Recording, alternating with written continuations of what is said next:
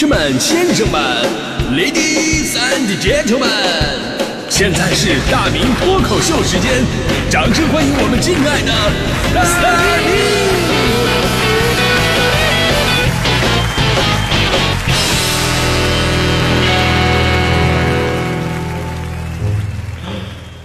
欢迎各位来到今天的大明脱口秀，我是大明。哎，咱们都喜欢花小钱办大事，物超所值嘛。就比方说，很多朋友在这个招聘简历上都会写上很多跟这个工作本身呢没关的一些东西，比方什么唱歌跳舞啊、海外关系啊、呃会修车呀。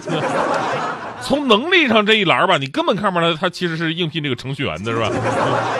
人呢，就是有这种心理，就是哎，我多写点我的能力，对吧？然后让未来的老板就是拿到得到我之后吧，他有一种这个物超所值的感觉，对吧？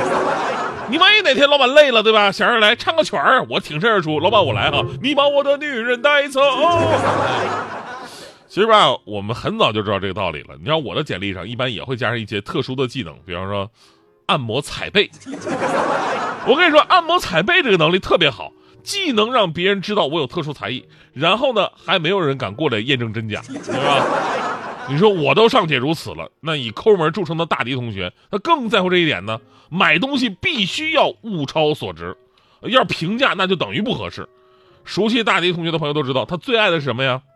除了我之外，没错，哎，就是奶茶。大迪同学特别喜欢喝奶茶。那你以为大迪喜欢的是奶茶的味道吗？根本不是，就是因为奶茶是这个世界上最超值的产品。你想啊，一杯奶茶的含量相当于五瓶可乐，脂肪含量相当于六包薯条，是吧？你看看这是多么的划算。虽然奶茶会跟体内的什么蛋白质啊发生糖化反应啊，加是加速人的衰老，但是大迪从小的梦想就是快快长大呀。奶茶虽然会使血液粘稠，让人的记忆力下降。但是这样就可以忘记那些不开心的事儿了呀。奶茶太超值了，对不对？哎，说到超值的东西啊，最近有样东西还真的挺火的，这个不是开玩笑了，这也是真的啊。就很多朋友都提到了这个 Switch 的一款游戏加周边，就是《健身环大冒险》。哎，其实这个名字你可能很早就听说过了，其实正经火了一段时间了。最近呢又被提起，是因为央视前两天的三幺五晚会。你说一般吧，商家都特别害怕这个晚会，因为啊上去基本没什么好事嘛。就好像我们最不希望出现在这个《今日说法》这种节目里边，是吧？你不是嫌疑人就是被害人，对吧？但这次三幺五晚会啊，除了曝光多家企业的不良行为之外呢，节目组还为一款这个体感游戏打了 call。虽然这个视频呢只有短短的十几秒，但是依然可以看出这游戏本身正好是这就是这个健身环大冒险。哎，呃，并并且呢，央视也表示了，在疫情期间，健身环的销量增长了百分之三百六十三。咱们说，虽然时间特殊啊。但也从侧面说明，这种游戏呢，已经成为了广大民众的一个新的需求了。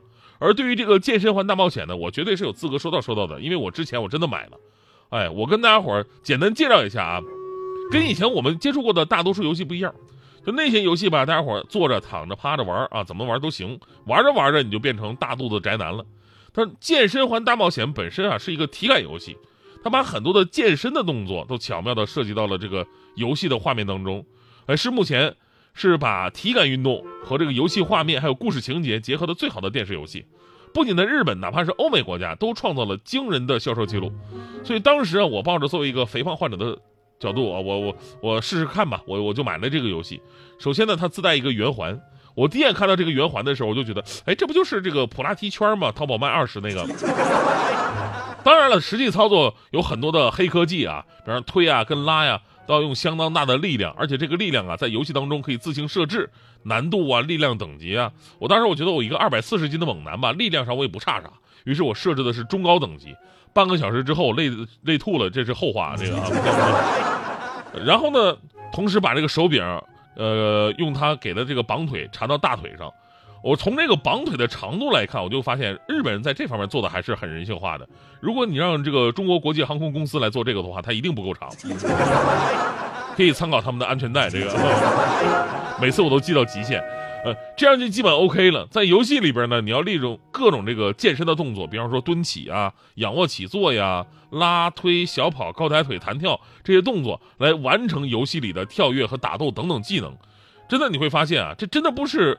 不只是一款游戏啊，它真的是一个健身器材，强度绝对不低于健身房，同时还能监控你的心率啊、运动消耗啊，呃，我觉得是物超所值的。反正我第一次用完之后吧，我就再也没有用过了。我就觉得做人舒舒服服的不好吗？打个游戏呼哧带喘的真的好吗？所以这事儿其实告诉我一个非常重要的道理：世界上没有绝对的超值。当你珍惜它了，经常的使用，它就超值。你要是不喜欢，你买来你不用，再值得的东西它也不值得。你说笔记本电脑贵不贵？那肯定算贵的。我一个笔记本，我用了八年多，我写了两千多期的节目，帮我挣了不少钱，对吧？呃，当然其实也没多少钱啊。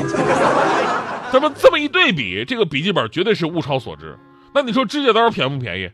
我在那个什么各个两元、件件两元，两块钱你买不了吃亏，两块钱买不了上当的那个两元店，我买了一个指甲刀，这个够便宜吧？但是至今我其实我都是用自己用牙的，你知道吧？所以说谁说两块钱买不了吃亏？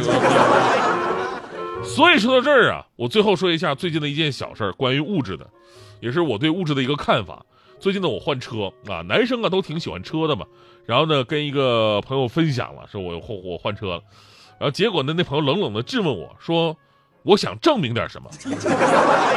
我当时我就愣了，我我我证明什么？我我只是想分享一下我自己的快乐而已。然后后来这个朋友就开始说了，他现在身边已经没有我我这样的人了。他们从来不看重物质，然后晒出了自己七位数的银行存款，啊，又发来了好多张淘宝只买一百多块钱衣服的截图，说自己已经不需要什么东西来证明自己了。而我只是辆车就跟他炫耀，他觉得很幼稚。就我真的我，我当时我觉得我特别的卑微，我对他的逻辑佩服的五体投地。我就是想跟对方分享一下我自己的喜悦，然后却给对方那么大一个发挥空间。他说不需要什么来证明自己了，却有图有真相且有对比的再次证明了他自己。我明白啊，他向往的境界呢是不以物喜，不以己悲，这是道家思想，也是中国人追求的至高境界，啊！但是境界呢是境界，如果你拿这个东西来标榜自己，那这劲儿吧就使得拙了，就如同啊我从来不喜欢钱一样缺乏可信度，你知道吗？其实时代啊在变化，生活工作的节奏呢让人越来越麻木了，我反倒不觉得不以物喜是一种更好的人生，相反，以物喜的人生。才会幸福。我有很多朋友，有的事业有成，呃，平时工作特别的忙，没有什么东西再能刺激他的兴趣了。我还有很多朋友呢，默默无闻的在奋斗，但来不及享受多彩的世界。在我看来，无论是哪种人，他们财富如何，在我看来都是一样的可怜，因为他们没有什么东西能让他们产生兴趣。如果有那么样东西还能让他喜欢，甭管是贵的还是便宜的，是笔记本电脑还是指甲刀，是劳斯莱斯还是凤凰永久。是马尔代夫的大海，还是东三环的日出？只要他喜欢，他会因此开心很久，这就是一种幸福。但请记住，这本身跟钱无关，炸死他喜欢。啊，这就是我今天跟大家伙儿是聊关于超值话题的一个原因。就再次声明啊，我并没有推销这个健身环大冒险啊，那那那玩意儿真的是，哎呀，第一次那玩意儿弄得我心跳一百六，知道吗？差点给我累吐血了。但是更惨的是第二次用，直接把我干到了心跳二百三。呃，也不是因为别的，就是昨天吧，因为要说这个东西，我就首先我查了一下，它现在卖多少钱？我看一看啊，七百六。当时我看到这个价格，我就昏厥了，因为当年我我我一千七买的，我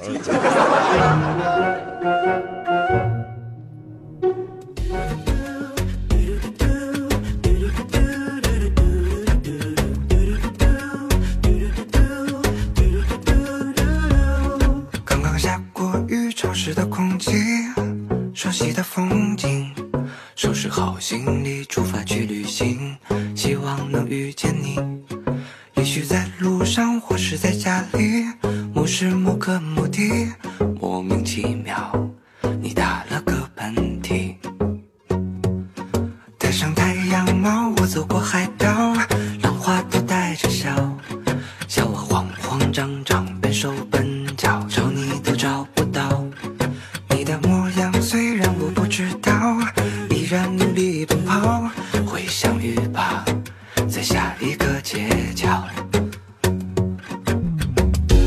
带你住进城堡门前开满了花花草草暖风拂过你的裙角蝴蝶在你身边围绕等到月亮挂在树梢